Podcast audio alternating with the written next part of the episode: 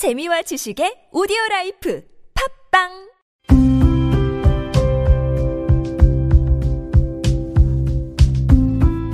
칼럼을 읽어드립니다.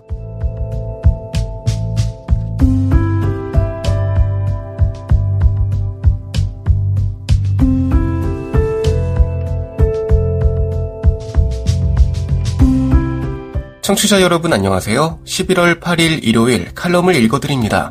게스터 이호준입니다. 칼럼을 읽어드립니다에서는 여러분과 같이 고민하고 장에게 최신 정보를 담은 글을 골라 전해드리고자 하는데요. 그럼 바로 오늘의 칼럼 만나보시죠.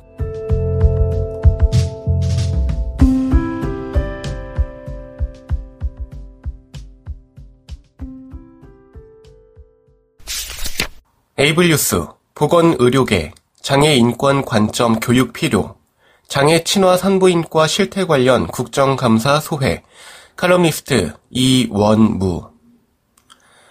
얼마 전 장애 친화 산부인과와 관련한 국정감사가 있었다. 그 결과 의료 장비와 진료 장비 부분에서 부족한 점이 드러났다는 것이다. 6개월 동안 전국 15개 장애 친화 산부인과를 대상으로 조사한 결과 휠체어 체중계를 갖춘 곳이 3곳, 전동식 수술대는 단 두 곳에 불과했단다. 시청각 장애 여성에게 원활하게 의료 기록을 제공해 정보를 전달하는 병원은 한 곳. 이해가 쉬운 용어를 사용하며 장애 유형별로 환자 증상을 설명하는 매뉴얼 방법을 적용하는 병원도 역시 한 곳에 불과했다. 정부는 이번 조사를 토대로 장애 친화 산부인과 지정 제도를 도입해 지정된 8개 병원에 별도 예산을 지원하겠다고 했다. 하지만 더불어민주당 강선우 의원은 예산 지원 기준을 분만 실적이 아닌 자주 이용할 수 있게 하는 접근성 또한 중요하다는 의견을 피력했다. 이 뉴스를 들으면서 장애 친화 산부인과가 장애 여성에게는 편의가 부족한 등 서비스가 착한 곳이 아니라는 생각이 들었다. 그런데 이런 게 장애 친화 산부인과만의 일일까? 3년 반 전에 장애인 건강권에 대한 세미나를 들을 기회가 있었다.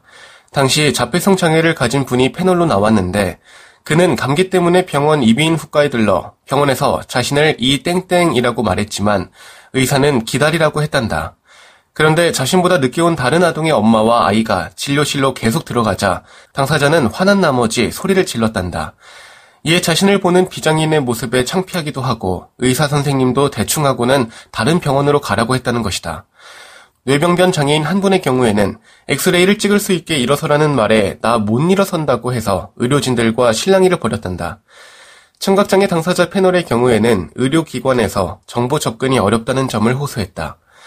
일주일에 세 번씩 병원에서 투석이 필요한 신장장애 당사자도 패널로 나왔는데 병원에서 투석 기계를 돌려달라 했더니 의무적으로 피 검사를 해야 한다며 12번 피를 뽑고 7시간 지나서야 투석을 의료진 측에서 했단다.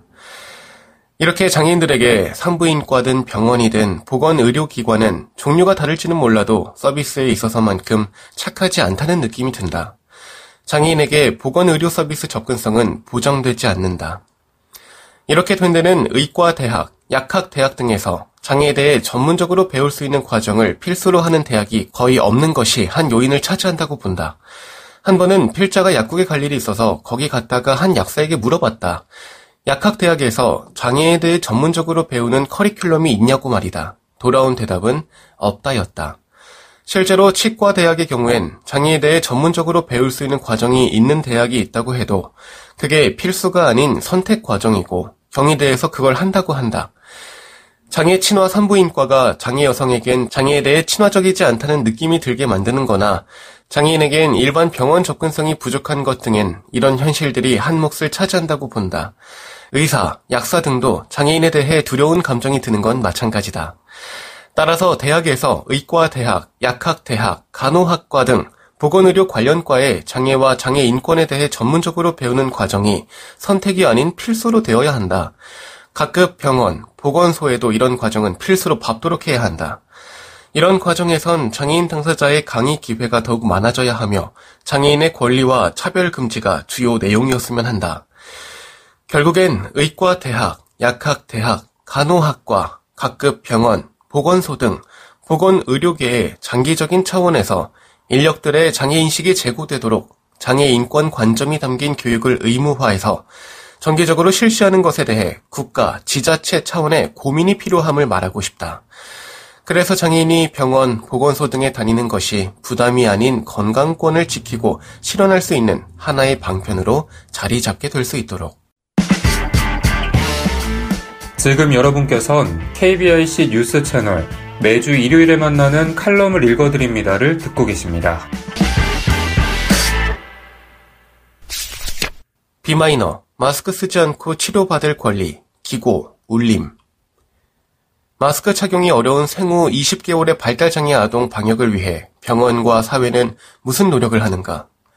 매주 아이의 재활 치료를 위해 다니는 대학병원에 민원을 넣었다. 마스크를 쓰기 힘든 아이가 치료받을 수 있도록 대책을 마련하라고 요구했다. 얼마 전 이 병원에서는 치료가 힘들어서 우느라 마스크를 뺀 아이를 보고 병원장이 치료사들에게 고성으로 막말을 하는 사건이 발생했다.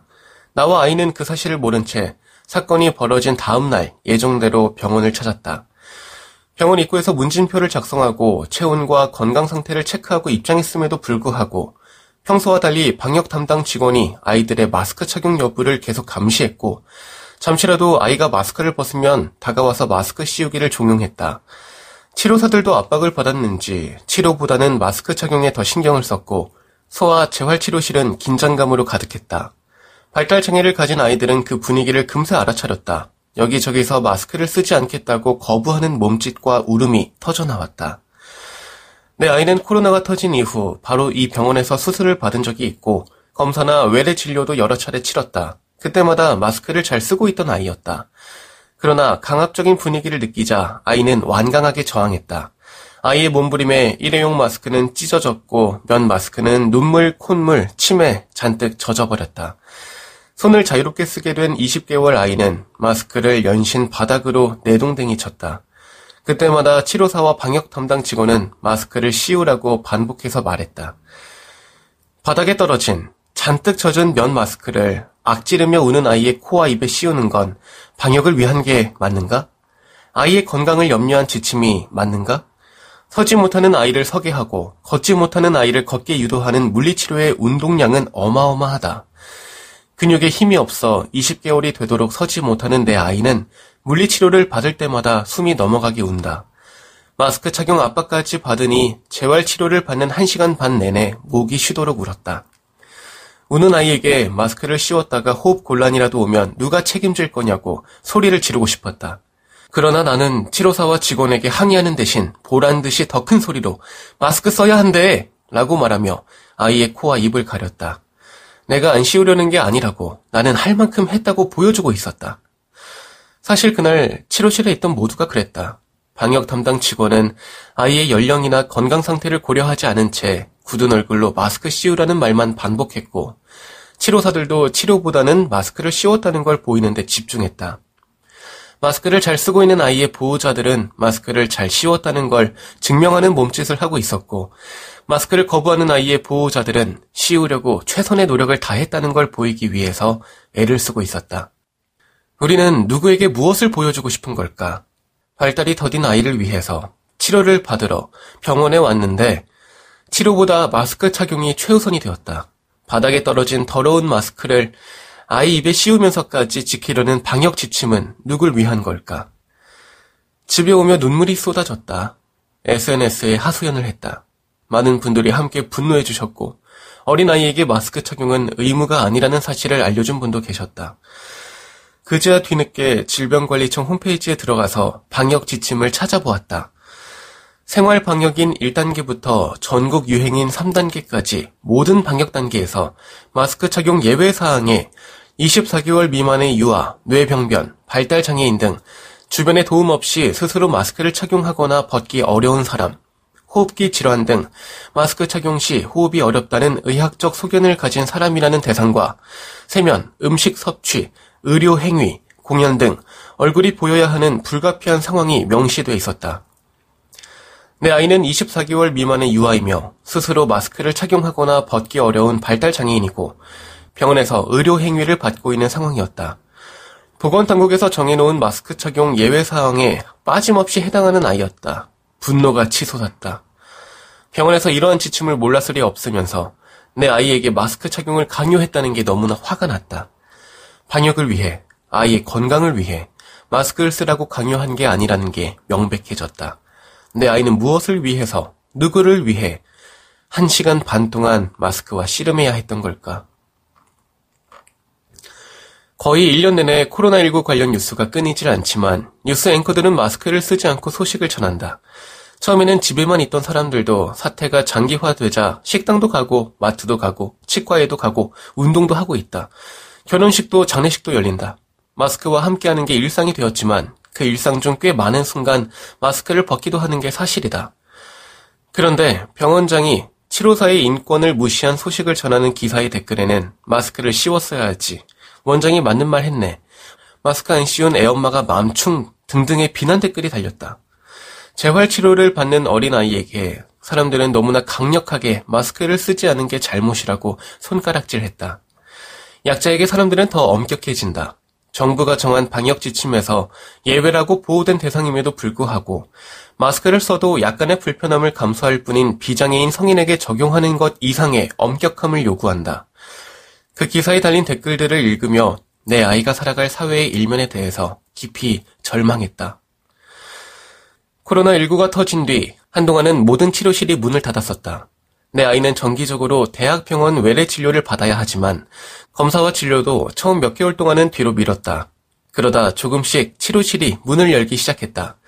대학병원의 소아 재활 치료는 몇 개월을 대기해야 겨우 들어갈 수 있을 만큼 경쟁이 세다. 두 번 이상 결석하면 다시 대기 순서 맨 마지막으로 밀린다. 전염병이 도는 시절에 아픈 사람들이 대거 모이는 대학병원에 어린아이를 데려가고 싶은 부모는 아무도 없을 것이다. 그러나 발달장애 아이들은 마냥 치료를 손 놓고 있을 수도 없다. 울며 겨자 먹기로 불안함에 떨면서 다니는 재활치료다. 누구보다 마스크를 단단히 씌우고 싶은 사람이 대학병원에 다니는 발달장애 아이의 엄마다. 전염병이 퍼지거나 말거나 내 새끼만 편하면 된다는 맘충이라서 안 씌우는 게 아니라는 말이다. 사태가 장기화되었을 때 병원은 대책을 세웠어야 한다. 식당에도 플라스틱 가림막을 설치하는 마당인데 치료실에는 가림막은커녕 치료 인원이 줄지도 않았다.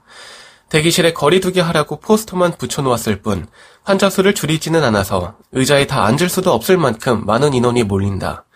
30분 치료가 끝나면 바로 다음 환자를 받는 치료사들이 그 1, 2분 사이에 얼마나 소독을 철저히 하는지도 의문이고 애초에 그건 치료사의 업무가 아니기도 하다.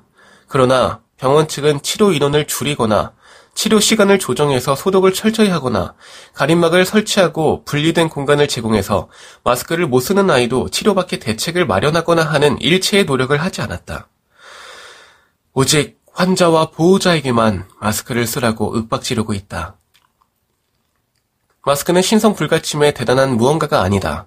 비말을 차단하기 위한 수단일 뿐이다. 비말로 전파되는 감염병에 걸리거나 옮기지 않은 목표는 마스크 아닌 다른 방법으로도 얼마든지 달성될 수 있다. 나는 발달장애를 가진 생후 20개월 된 내 아이가 마스크를 쓰지 않고 치료받을 권리를 누리기를 원한다. 병원에, 이 사회에 방법을 강구하라고 요청한다.